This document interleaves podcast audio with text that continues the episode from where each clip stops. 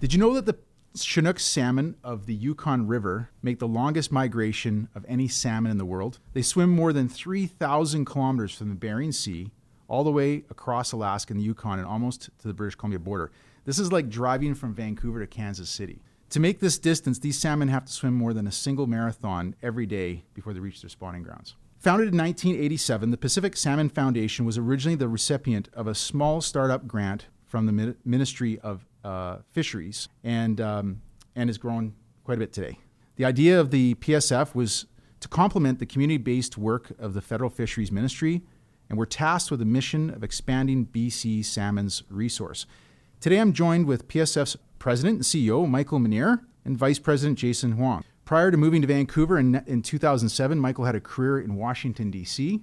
as a journalist and communications officer, so we expect you to speak very well on this podcast. His experience and education brought him to the Pacific Salmon Foundation, where he started off as the Vice President for Development, Communications, and Marketing for 10 years. And obviously, hard work pays off because two years ago, Michael was promoted to President and CEO. And as a local boy, Jason attended both SFU and BCIT before starting his career as a habitat biologist at the Fisheries and Oceans.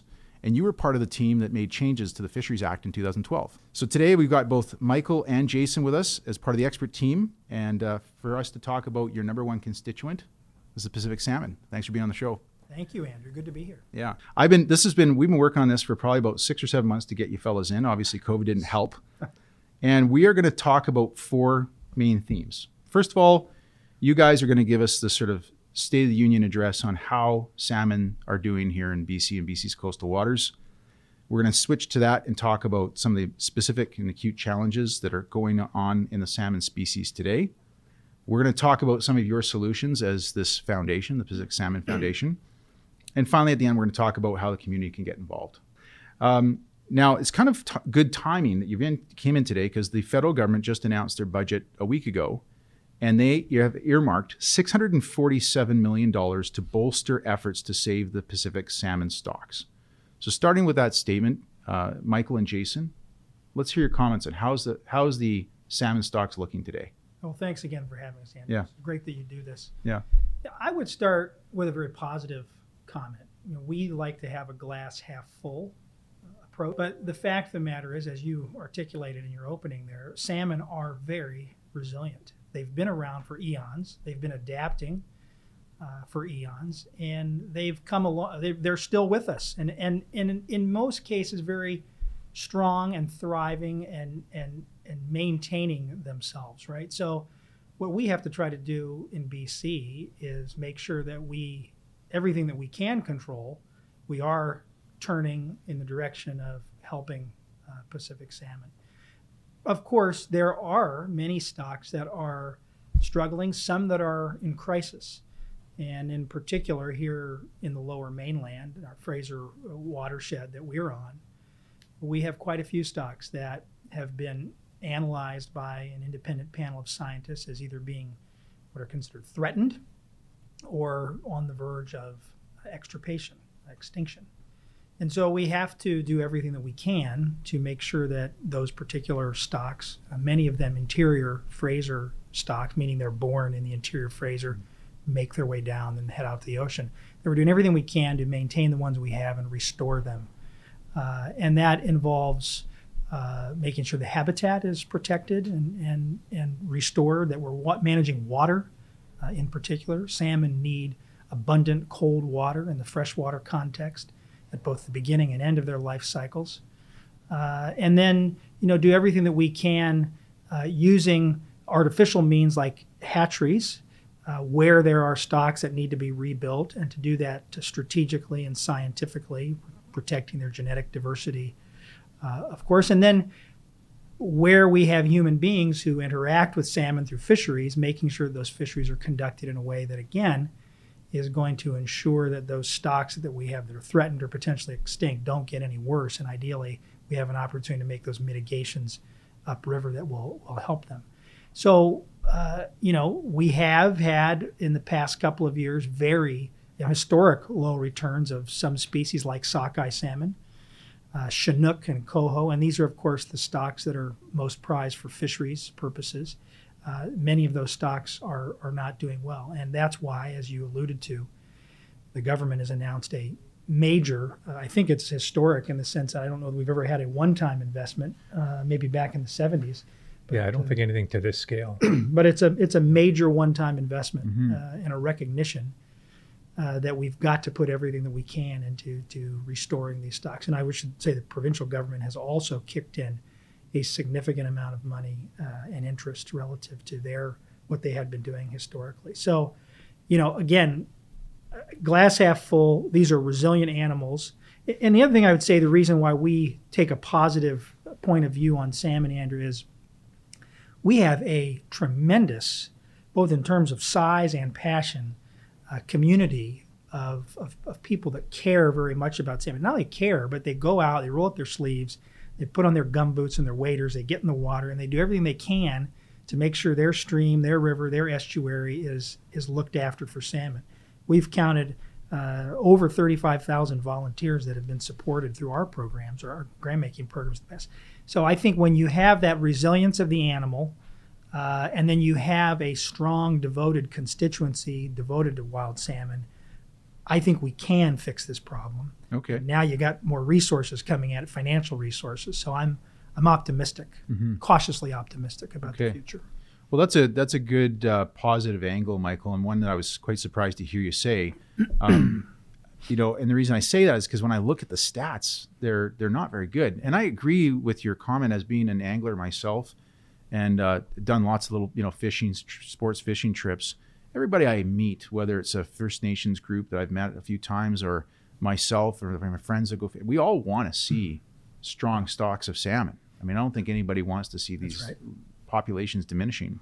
That's a very good point. That's a very good point. And I think part of where we've gotten, because things have gotten as poor as they have for some of our stocks, is that you have constituencies, uh, groups of human beings, recreational anglers, commercial anglers, First Nations, who may have had very adversarial historical issues or yeah. baggage these things are getting worked through because everyone recognizes that we're in a very serious situation for many of these things. We've all got to work together. Yeah. Together to make sure we have these fish for the future.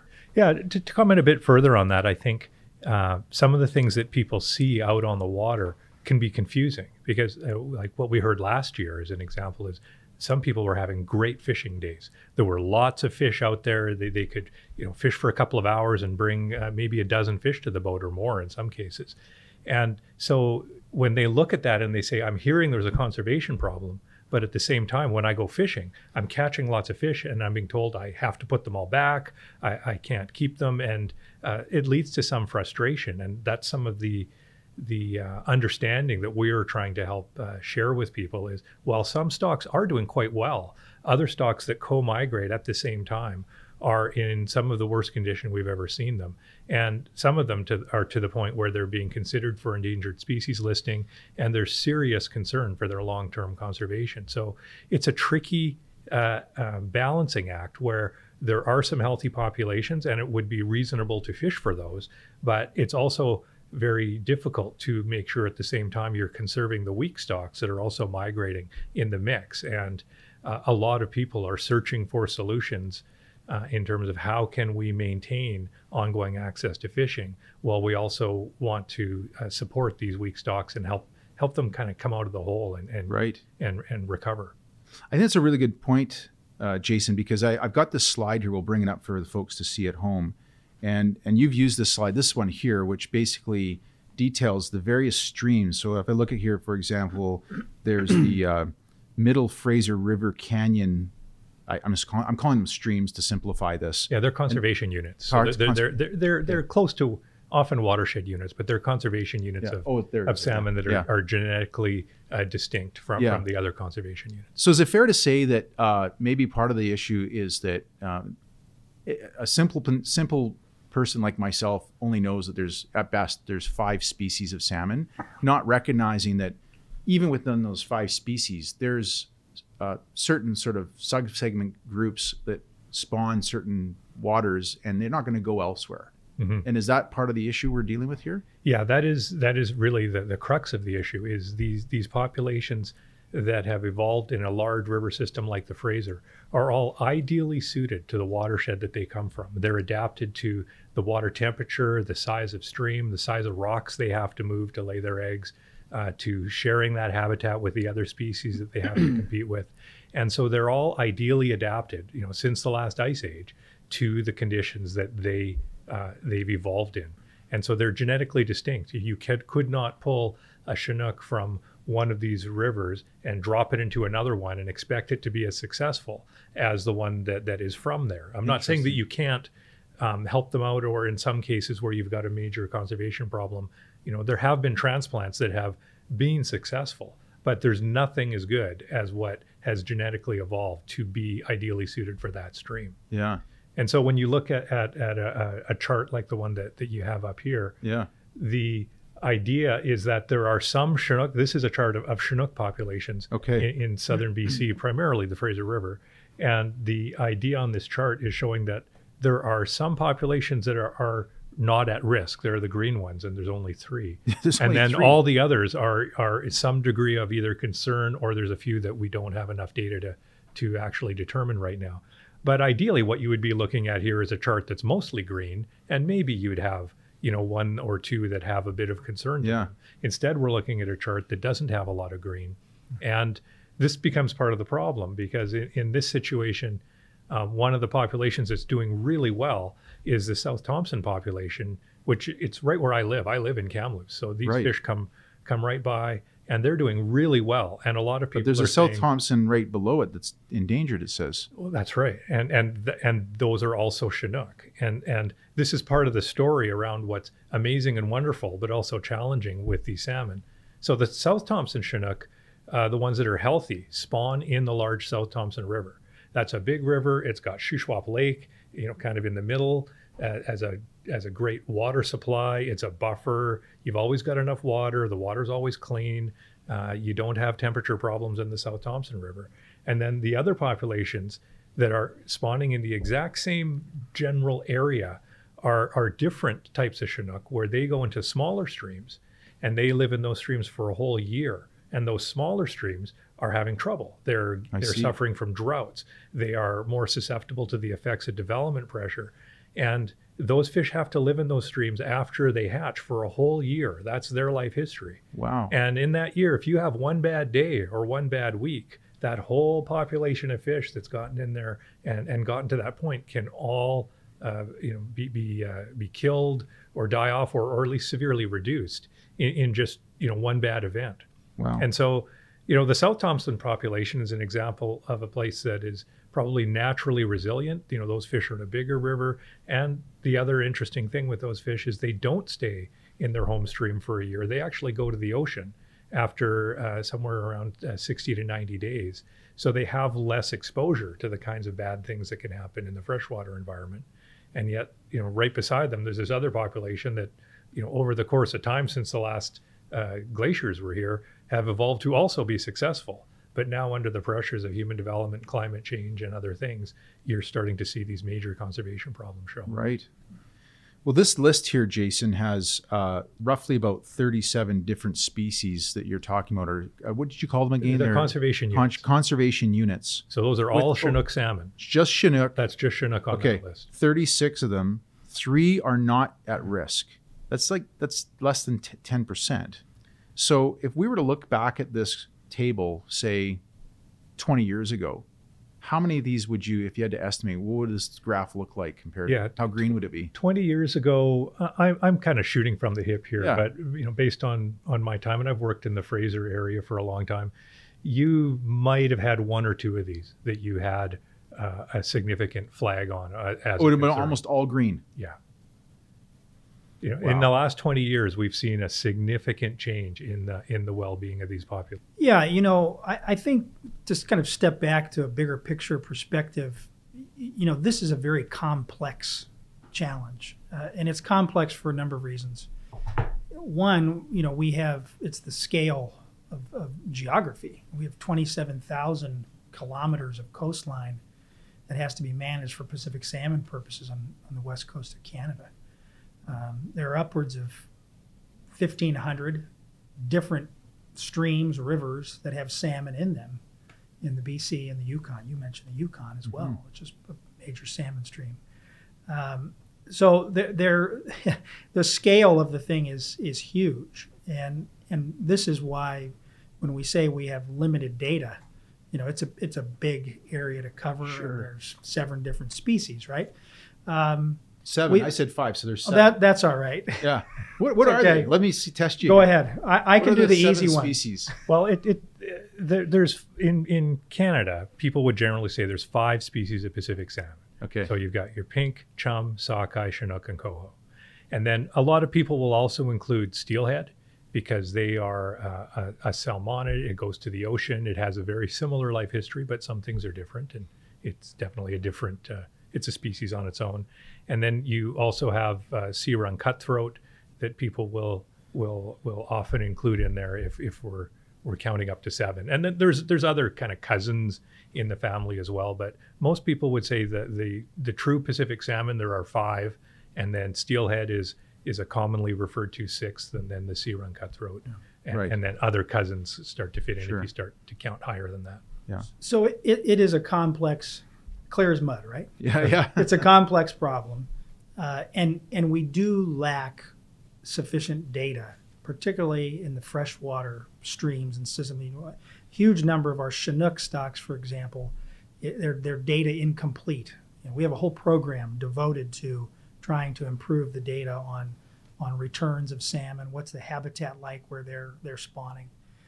And I think the the point that I would kind of make to to the information that Jer- Jason has been sharing is that you know salmon their life they're they're unique in that they're born in freshwater they migrate out to the open ocean saltwater and they have to come back to that very stream where they started their life and and spawn and then die.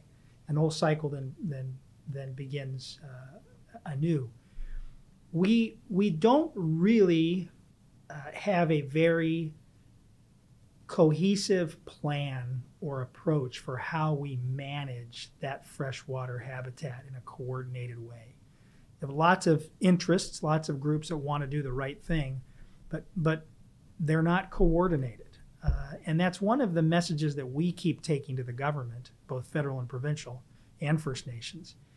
Um, we think our friends down in Washington State have have a bit of a lead on this. They have a model down there that they started 20 years ago where they actually have divided the state into eight different subregions and they have what they call salmon recovery boards at those regional levels that look at these complex challenges within the systems in those regions.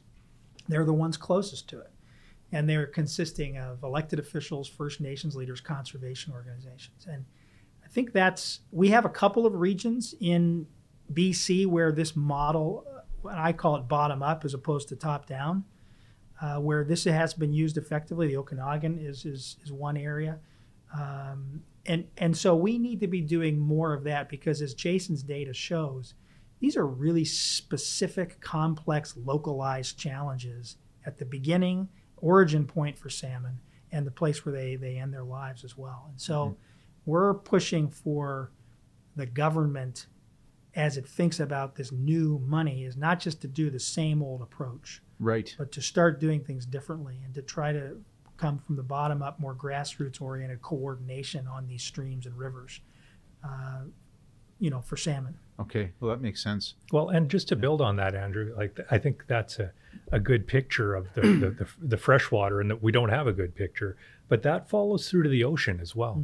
And uh, I think the, the, the comment that you were referring to that uh, Dr. Riddell was speaking to is around the lack of information we have on what is happening to these salmon in the, the time they spend out in the open ocean mixed Which is with most of their salmon. life, right? It, it, it depends on the species, but Oh, okay. for, for a lot of them, yeah, it's a majority of their life is Yeah. out in the open ocean. There are salmon from other countries out there all across the North Pacific. And we have very, very little information to understand what is happening. And I think there's no question that changes in the ocean ecosystem are what's driving the major thing, driving some of the declines that we're seeing right now. Yeah. And then that is compounded or, or further further complicated by things that are happening in the fresh water, as Mike described. So we really lack, you know, the information that you would want to have to manage this well. And if you don't have information and good science to understand what's happening, you're really starting to guess when you want to, to take interventions to make things better. And you know, it's a very, very important issue to a lot of people, the well-being of salmon. And so I think it's why we're really uh, strongly advocating having the science to inform the decisions. It's not just science for the sake of science. Yeah. It's science so we know what's going Make on, better and so we can take better actions and have better policies. Right. Sure, that makes sense. Michael, you mentioned about the lack of coordination. Is one of the issues the fact that uh, s- that uh, fisheries is a federal jurisdiction, but it ends when it turns in from ocean water to fresh water. It now becomes a provincial jurisdiction. Is that one of the issues? Uh, you hit a, that's a that's a that is a complication for sure. Yeah. That is a man-made one Yeah, by our yeah, politicians. sure. Yeah. Uh, that's one we could fix, right? Yeah, it is. Uh, and and I think that you've hit it right on the head. Uh, and and by the way, this is not to in any way suggest that the people that work for Fisheries and Oceans or the province are are deficient. They're wonderful people. They're Yeah. very intelligent people. Jason worked for them for many years before Right. we stole him. Uh, our science advisor, Dr. Brian Riddell, as well. We have a very good relationship Yeah. uh, with Fisheries and Oceans and the province. But yeah, you know, it, it makes Well, it it's, it's like, complicated. it's like yeah, it's, it would be like blaming nurses for a, yeah. a, a- poorly run healthcare system. It's not their fault. I mean, it's there's- the design of the Yeah. yeah over many There- years. There are probably a lot of, you know, corollaries to this. Uh, the COVID situation we're dealing with, and where you have communications breakdowns, uh, you know, the vaccination challenges we're having in Canada right now, where you have different authorities, uh, you know, wanting to do things differently. It's it is a nature of I think living in a democratic society right. but it's one we do have to fix. Um, and I think it's one that is going to be advanced significantly in terms of improvement because we have a context in Canada where First Nations are being empowered much more significantly uh, through the adoption of the UN Declaration of the Rights of Indigenous People. This is going to drive uh, a much more local need for a much more localized collaborative approach because First Nations approach to managing anything is very, very localized. Localized. there Yeah. will be which is what you're talking about, Jason, which is where the problem lies. So I guess if you have a localized solutions to a localized problem, you're going to have some success. You Yeah. can't say we've looked after the ocean, so don't worry about what's happening locally, or you can't say I've got a great plan for the region and that'll solve everything. You really need to work at all the scales, and they need to fit together Sure. in- under an effective Yeah. plan, as Mike has been framing, in order to get the results we want. Yeah. so it's not just about picking one thing. Yeah. That's right. And I would add to what Jason's saying there, uh, a lot of credit is due to both the federal and provincial government. There have been significant steps taken in the last couple of years in particular to work more closely together. I give you one example is on the topic of this conversion from open net pen aquaculture of salmon to closed containment. Um, the federal government announced a consultation to help facilitate that transition, transition led by one of our local MPs, Terry Beech. He invited uh, the lead provincial MLA for salmon, Fin Donnelly, to join him as part of that consultation. So they were at the, the discussions and hearing hearings together. This type of coordination at a political level is the right direction um, and, and Right. the right step forward. So we just have to, Andrew, like like so much that's related to the environment and climate change, we have to bring a sense of urgency to it. We really have to get on with it, Mhm. you know, because a a lot of the scientists globally and even here in Canada are saying, you know, the data is pointing towards action needed in the next decade. Sure. Certainly, if we're going to make any positive changes, you know, for the environment. So- Yeah. I'll add a comment on this, and that is, it's really important for people that that care about this for whatever reason to understand that societally uh, our mindset is important. And I think the way salmon have been managed to date has been we'll do all this other stuff, and if something breaks in the world of salmon, well, we'll fix it. We'll do habitat restoration, or we'll start up a hatchery, and that'll solve the problem, or we'll do something, you know, that we'll get the biologists to work their science magic. And it isn't like that. Like we, if you think about it, the way I think about it, we live in a tremendously privileged and resourceful society here in Canada, in North America. And I think that we can have development, we can have a prosperous economy, but we have to be mindful of the fact that the ability of nature to absorb impacts is not endless. Yeah, and sure. you you can do things and and have a development activity, have a prosperous economy, but you need to make sure when that's uh, being undertaken that a similar amount of attention and appropriate investment is made in sustaining the natural resource that was there before any of us showed up. And it's the idea that we can just do whatever we want and still have salmon be okay that is the fallacy. And as biologists, I think we've contributed to that a little bit by saying, well, we can restore and, you know, hatcheries can do some things. Those are true. And we can do stuff to make it better, but we have to stop wrecking stuff on the way Right. because we're, we're, we're digging the hole deeper as we try to fix things. Sure. And this is not an anti development or anti economy message. Like, I drive a car, Yeah. you know, I turn my lights on and uh, I, I hope that I can keep doing that. But it's about thinking about these things and starting to make choices that start to tip the balance towards sustainability for salmon as opposed to working against it and thinking we can fix it after. Yeah. Right. Yeah. That's a really good point. and we you know we have this context historically in Canada, don't we, where we have on the east coast the history of the cod collapse that looms large in fisheries mm-hmm. kind of history. Yeah. You know, we often joke because we will get periodically we will get a federal fisheries minister who is from West Coast Canada. And it's so much easier because they they they live here, they see all the boats, they know the communities, you know.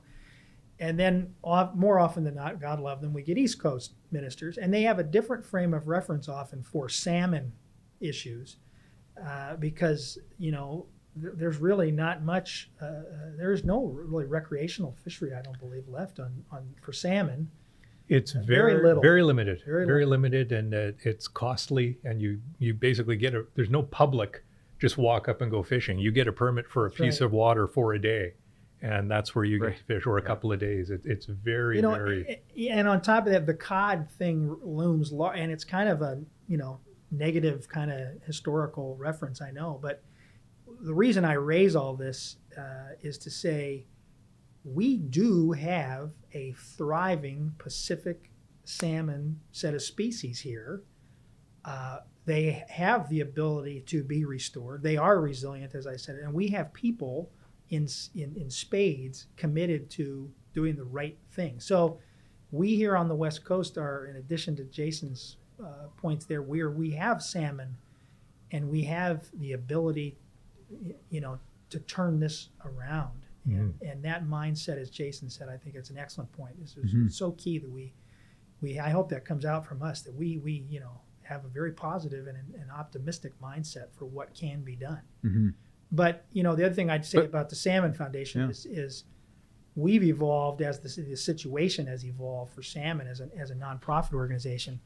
When when I started at PSF 12 years ago, uh, our science current science advisor Brian Riddell was our CEO, and I worked for him for many years. And we got into science in a big way. We had been just been doing the community grant making, what's wonderful. And we continue to it's our heart and soul. And then we got into science with Brian's leadership because he'd come from DFO science and he sensed, and well, not sensed, it was real, that budgets were being cut for science. We were not, we were undermining the scientists by not letting them speak publicly. Um, and, and we, someone had to do the science because as you pointed out earlier, the freshwater data, the, the Strait of Georgia data, all points back to the mid 90s, early 90s. Everything just went in the can, right? Mhm. But nothing was being done. And so we got into science in a big way. And now we have multiple science programs, uh, you know, open ocean all the way up into freshwater. A huge part of our organization. It's about 60% of what we do now. And then we got into data again because when leadership was needed, there wasn't enough data to even make good good decisions. How can So- you? You're, you're flying blind as a leader if you don't have the data or the science behind you to make policies. And and to the DFO's credit, the uh, Fisheries and Oceans Canada, Rebecca Reid, who's their regional director general, they invested money in us to do this because she candidly said, "Look, you will get it done faster, more efficiently than we we can get get this done." So, you know, I, I'm proud of our little old nonprofit that started in 1987 because we continue like the salmon, we we evolve and we we go in those directions strategically where there's leadership needed, where action needs to be catalyzed. Um, and uh, and I think you know the the material that we're developing, the science that we're we're uh, uncovering, is really I think in the next ten years going to be very helpful in terms of how we then put action plans uh, for con- for rest- restoration into play. Okay. Well, this is good. Well, we're going to get into that, and we're actually going to talk about what the PSF does to help these salmon species.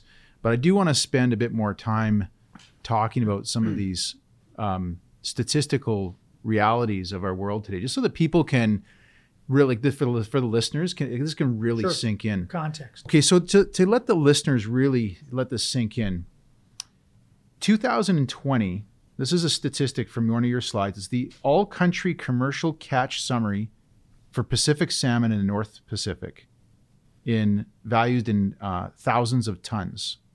And, and the year before in 2019, there were just below 1 million thousand tons. What is that? One, one, one, that's a billion, that's a billion, that's a billion tons of salmon were a history degree, by the way, Andrew. So don't look at anything related to numbers. Well, I'm the finance. I'm the finance guy. Yeah, I should be able to nail these numbers. looking at you. That the next year it dropped by 40 percent. And just to give people a context, because this graph shows us going all the way back to 1970. Just to eyeball this, the amount of salmon that were pulled out of the ocean last year, and it's not like these commercial fishermen aren't trying. And it's not like they don't have the technology. I mean, their technology is far more advanced than it was 20 years ago. The last time they had this low of a of a sort of harvest, if you want to call it, was in 1982. Now, what's also interesting in this statistic is Canada, which is the bottom of this in yellow, is basically a rounding error on this list. Uh, Alaska has generally been consistent every year from what I can see all the way back in the early 90s, 80s. Japan has dwindled down as far as what they're harvesting. But what's fascinating is the Russians. And I see this here as being that they're just continuing to expand how much salmon they're pulling out of the ocean.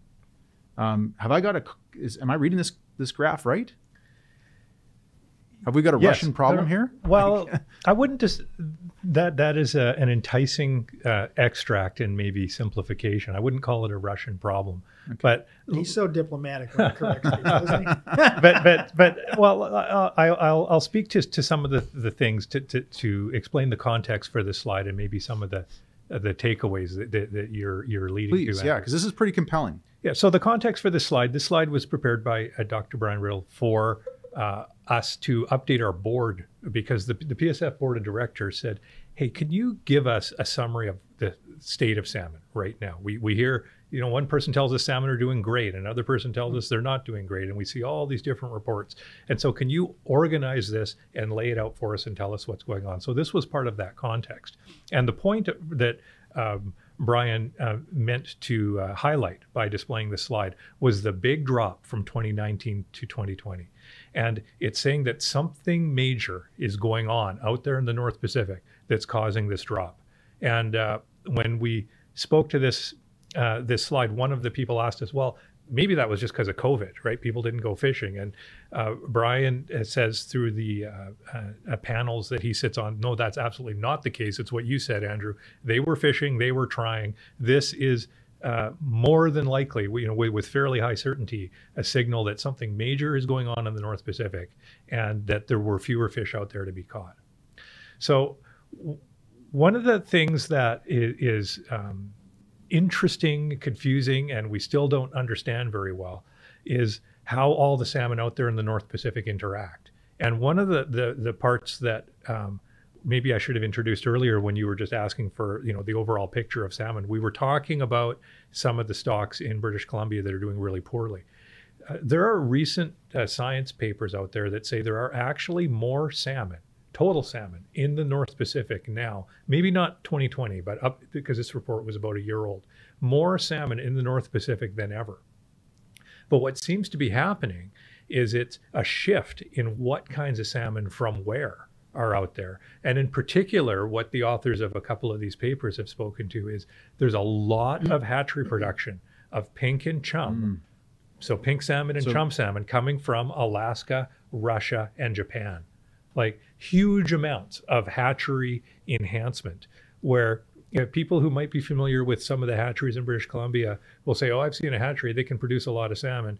The Canadian production of salmon, i compared to the overall uh, salmon uh, enhancement going into the North Pacific, is around six percent if you include everything. That's and all. and if you don't include our sockeye spawning channels, which a lot of people would say are are not that different from nature. We've created an ideal habitat for them, but they swim in on their own, they leave on their own. You know, we don't feed them or anything like that. If you exclude those, we're only about 3% of the total enhancement in the whole North Pacific. So there are all these um, uh, conundrums out there. There are more salmon, but th- there are They're interactions that, that are that are going on where uh, you know Bristol Bay in Alaska, their sockeye populations seem to still be doing great. Yet in Canada, uh, our sockeye populations, many of them are not doing well. And in fact, even in other parts of Alaska, their sockeye populations are not doing well. So there's a huge story of complexity and interactions out there that kind of goes back to the point that Mike and I were touching on earlier around having the science and information to understand what's going on so that we can make informed decisions. But the work that we do in Canada is a small part of what's happening out in the North Pacific, as as you're starting to see when you you question, well, what's going on on these slides? So yes, Russia's doing a lot of fishing, but what I would say you want to couple with that is they're doing a lot of enhancement too. And that enhancement might actually be leading to unintended competitive interactions out there in the North Pacific mm. with our salmon. Oh, interesting. And so we have to start thinking about that and, and start thinking it's not just a problem that we need to look at locally in BC or Canada. We need to start thinking about it internationally. and for the history majors in the audience, Jason describes this to me as you know the open ocean out there is the grocery store, and if there's too many folk going to the grocery store, there's not going to be enough for everybody. It's may a be- classic tragedy of the commons, isn't it? I think that's absolutely right. Yeah. Absolutely. And this is uh, compounded by the scientists pointing to data that shows that the water temperatures are warming, Okay. and the water temperatures warming are creating uh, changes uh, and uncertainty relative to food production uh, for for salmon in the marine context. So, if there's not enough food uh, and there's too many fish, then that's not a good good recipe. So again, that's I believe something we can change. Mhm. We can affect that.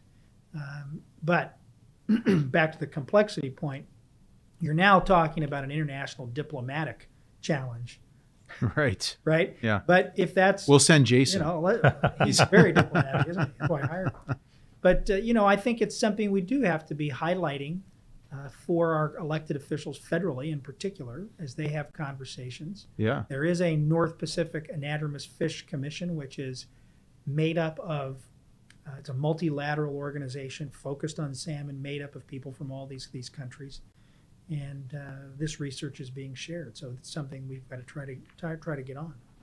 and, and it tracks all the way back to home right like Yeah. we can observe these things and and this was you know, my uh, my comment on the the production of hatchery fish from other countries wasn't meant to point a finger at them it was Sure. it's meant to say this is what some of the science is indicating to us and we should be thinking about it but we should be tracking that all the way back to home here like Right. one of the calls that that we hear from people who really care about the salmon in their community is okay if there aren't enough salmon let build us a hatchery and and we'll volunteer and we'll make them in the hatchery well i think hatcheries have done many wonderful things but they're also not the solution every time. And when you have a situation that might be driven by other things a hatchery in your local watershed might not be the solution. So I, i'm kind of walking on some slippery thin Yeah. ice here because a lot of people are really polarized around hatcheries. You either love them or you hate them uh, I'm in the middle where hatcheries done the right way uh, in the right place can be a huge benefit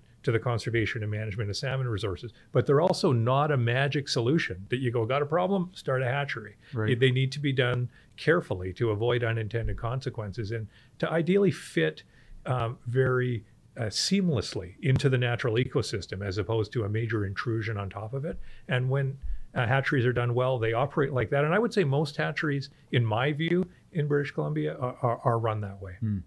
Who runs our hatcheries in British Columbia? Well, it, it you know, it, it, it, you know, starting at sort of the largest scale production, we have federally supported hatcheries in British Columbia.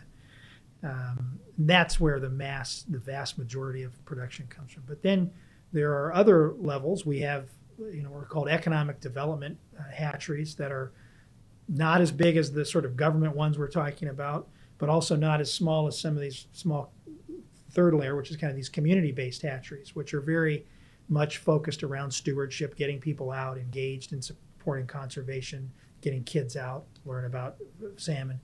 So there's three, I think, best to describe it, three kind of sizes of Okay. hatcheries. the Salmon Foundation supports through grants the middle layer and the small layer, Gotcha. uh, the community economic development hatcheries, and then the um, and then the small scale community hatcheries. And we're working with them. Uh, we have a research program right now, our hatchery effectiveness program, to try to help all these hatcheries identify the best possible technologies and practices to make sure that the fish that they do put out are going to have the best chance for survival. You know, there's a great example I was thinking as Jason was talking there about working with the hatcheries. Um, I was out this summer on Vancouver Island up near uh, the uh, um, Comox, Uh, uh, Courtenay area. And there's a stream up there called the Millard Piercy stream. We have a very strong stewardship group there. And they, for many years, had a small, you know, hatchery. And these hatcheries are many size, many times like, you know, 20 by 20, small, small, small mm-hmm. operation, volunteer dri- driven, community pride of the community. Right. Uh, this is a group of volunteers, Andrew, that actually made the decision themselves. I think it was about a decade ago that they were going to stop their hatchery production because they'd been doing their own citizen science data tracking it, and they just said this isn't making a difference. Really? So we're going to stop doing that for now. And this was in co- consultation with Fisheries and Oceans, who supervise these things. And they decided to totally reorient themselves around understanding the habitat, changing the stream, a riparian habitat, which is the vegetation along the side of the stream, shoring up the quality of the, the spawning habitat, uh, and then started a citizen science monitoring program. There were people every day out there measuring water quality, water volume, uh, how is the stream or river changing? Uh, are there opportunities to create side channels, we call them, where the fish can hide? Uh, you know, where they can spend the winters in, in some species cases. So this group has completely reoriented themselves and, and done an excellent job uh, and seen some very positive returns with their salmon by getting out of the hatchery operation in that context and focusing on habitat and citizen science. Now, as Jason says, this, there's some places where you do need hatcheries. Um, and what we're trying to do is work with our 340 plus grantees that we have, that the ones that do have hatcheries, to try to make sure that they're, you know, doing them well. One of the other things we found through our science um, is that you know where you release your your little fish out of the hatchery and when. So so location and timing of release. These is hugely important. Mm. You know, you can't just turn the pipe on and let all the salmon that you just raised go out at once because if you do, what you're going to find are a bunch of predators that are very bright that just have a buffet, you know. And Right. so you've just raised all those salmon for, you know, the Yeah. mergansers and, and the, the heron and Right. seals. And we haven't talked about seals yet. We can Yeah, get into that if you want to get into something populations complex. Yeah. But so we're we're working, doing the research, working with some of these hatcheries now to figure out, okay, well, how can you stagger the you know location, time? Are there some like Chinook that you can raise to larger size in a in an open pen type of situation, and then that gives them a higher likelihood of successfully having a higher number Mm. come to return Interesting. because I think our stat is, you know, it, it's about in terms of the wild to hatchery success, it's about half. It, it depends where. But Yeah. I think that was some of the findings from the Cowichan as an Yeah. example that we Yeah. studied. So those hatchery fish coming back do about as half as well as the wild fish, right? So how can you, if you're going to do hatcheries, how can you change the way they operate to make sure that those those hatchery fish do better? Okay. And and yes, we, we have to answer the question, and it is a con, it is a um, what's the word? You know, a contentious one potentially of this notion of wild versus hatchery interaction. If just uh, I, Can I just mention one Yeah, go thing? ahead. Yeah. there is there is one other uh, hatchery um, model out there, or at least one that we, we should mention if we're going to uh, Yeah. uh, Oh, yeah. of talk about the hatchery conversation, and that is you know what Mike described. You know, government kind of running hatcheries and communities small community groups running hatcheries. There's one that we are involved with, which is a really Mm-hmm. innovative, interesting partnership in Rivers Inlet. It's the Percy Walkus Hatchery, where it's and a just partnership. a, for the listeners, give a context. Where is Rivers Inlet and Percy? So Rivers Inlet is in the central coast of British Columbia, a great, well-known uh, salmon area uh, south of Bella Coola. Yeah, okay, I'll perfect. Just a Thank general you. description. And this hatchery up at the head of Rivers Inlet uh, in the territory of the Wuikinuxv people is, is a, a wonderful partnership with some of the uh, um, what do we call them? sport fish lodges, recreational lodges in the area, Duncanby and Good Hope, and the Wuikinuxv Nation, uh, supported by DFO and PSF i- is is the kind of uh, partner uh, helping to pull these entities uh, or support these entities in pulling their energies and interests together and and uh, working to have people there to help operate, support, uh, assess the operations of this hatchery. So it's a different model. It's a model where it's not solely dependent on government funding. It's it's substantially, um, almost entirely run by funding that's raised by these sport fish entities and then operated in very direct partnership with the First Nation. Right. So it's a really neat idea, Well, it- and it's something that we've been uh, talking with the people that you know. w- I, I don't think we're trying to take credit for the idea. No. we we are we are happy to be an entity that support, but the idea really came from the people that were out there. Rick Hansen, Yeah, Rick Sid Hansen. Kay, uh, Tony Allard. Yeah, and and they have an idea that maybe this could be exported to other places, Mm. and that's something that we've been talking to them about. Again, it's not our idea, but it's something that you know, with the, the time we have with you today, we thought we would mention it. And it sounds like this touches on what you mentioned at the beginning of our conversation, Michael, which is the coordination issue. Yeah, And maybe this is a good example of where there's been coordination amongst various stakeholders, and it sounds like you got a successful program. Yeah, that's right. And one of the interesting things about this one, Andrew, someone likes to fish. This is um, scientifically been proven. This this rivers inlet and these Chinook that come from there are scientifically proven to be uh, critically important genetically uh, in terms of the really big Chinook that, that sport anglers love, you Right, know, yeah. uh, and the First Nations need. But there's, you know, just Google, you know, the the, the Rivers Inlet Wannock Chinook program, and you'll see these humongous 70, 80 pound Chinook coming back to spawn. Yeah. And and most importantly, from the First Nations perspective, they had had a hatchery; it had gone defunct. They needed some money, uh, but they had the will and the commitment because, from a conservation standpoint, they wanted to make sure that those fish maintained for the future. Um, and it is a wonderful story of, of, of many different people of different backgrounds coming together hmm and working together and, and making a so far it's been a been a been a great success with with the help of Rick Hansen and Sid Key, Tony Allard, and many others, Teddy Walkus. Um, they built a two million dollar plus facility, brand new hatchery uh, Wow. operation a few years ago. That's going very well. Well, that's And a it- great story. And the chief and council of the nation, you know, a big supporter. Like, Well, yeah, we couldn't do it with they. It's their land. Uh, Yeah. It's their their will that it exists, uh, and there are many activities that go on in that hatchery where the First Nations members come in uh, and participate, tag tagging and, and and whatnot that goes on for the research programs. Yeah. So you got to start Yeah. it. Yeah, that's a good story. well, let's contrast. That's a phenomenal story. Thank you for that. Let's contrast that to a, a small uh, sort of community group that's making some big headways in their small little area of the world to the Fraser Sockeye. Now, the Fraser River is a massive river, um, Yeah. huge amount of development. So, to give the listeners who are, uh, to give some context, in 2004, the amount of Fraser Sockeye salmon that returned to spawn was 4 million. In 2008, it was roughly about 1.6 million.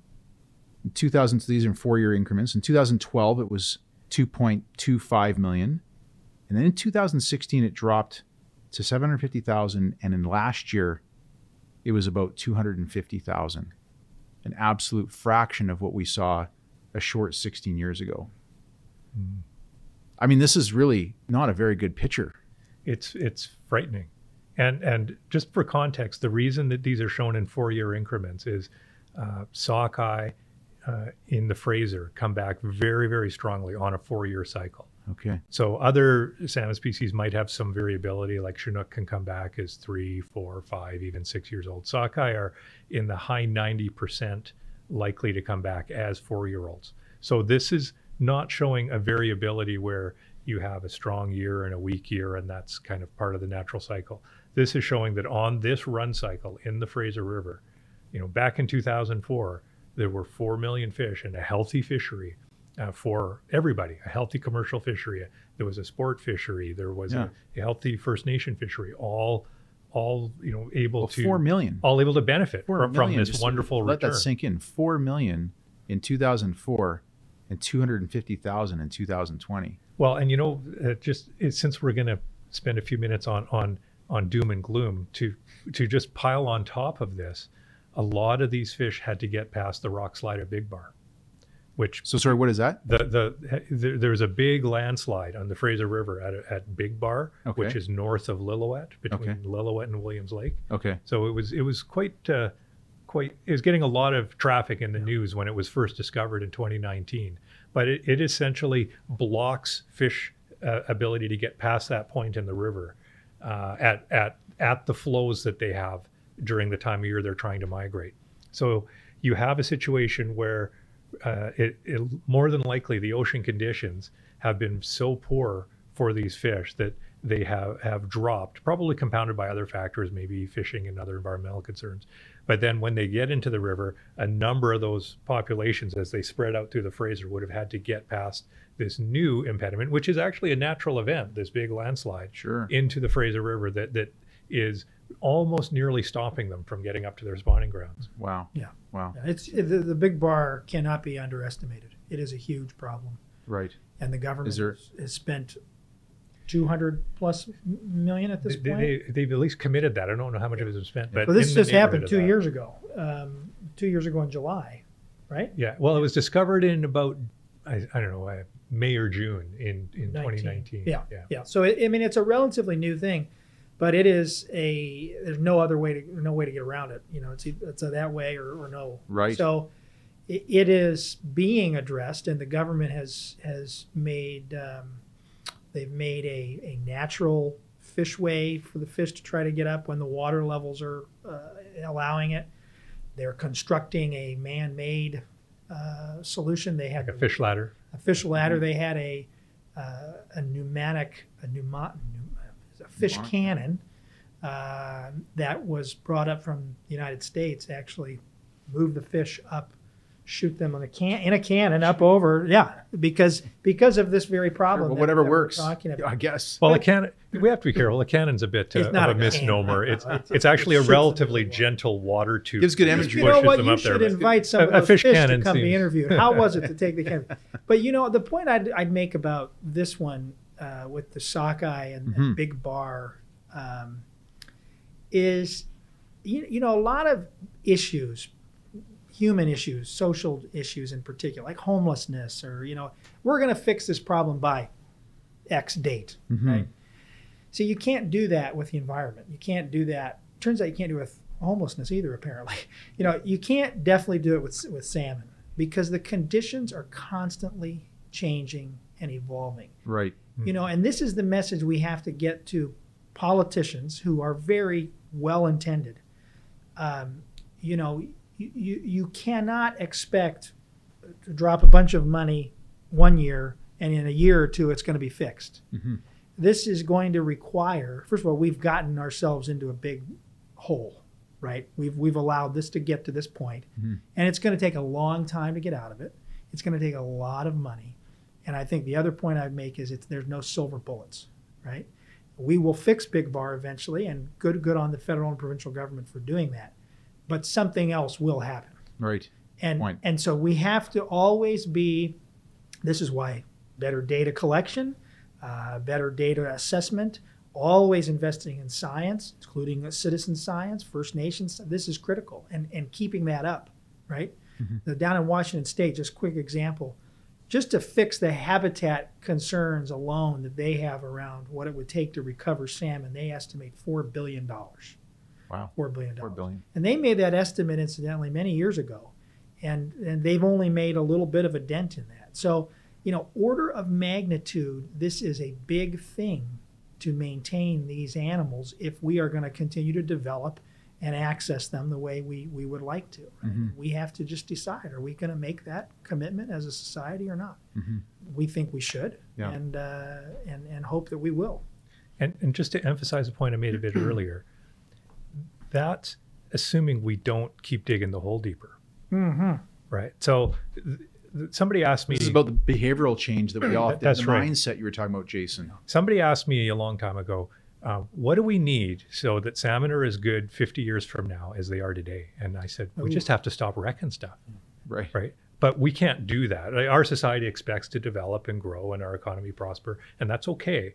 But if we have to do it carefully and thoughtfully and recognize that, you know, if we're going to want to have a whatever a mall with a Costco in our neighborhood, maybe you don't build it on the wetland that salmon winter habitat and somebody that may, maybe stands to profit from that will make a compelling case as to why it's a good business investment. But you then have to ask yourself, what would it cost Yeah. to Sure. replace that salmon habitat? And maybe the better choice is to protect the salmon habitat that nature's already put there for you and move that development somewhere else or do that development a different way. Mhm. That's it's not about let's stop and I'll I'll go you know uh, try to live under a tree Mhm. or that kind of thing because that's you know where the rhetoric can get to. It's about using the the, the science that we have and the know-how that we have to allow our economy to develop, but to develop in a way that sustains the salmon alongside us. Mhm.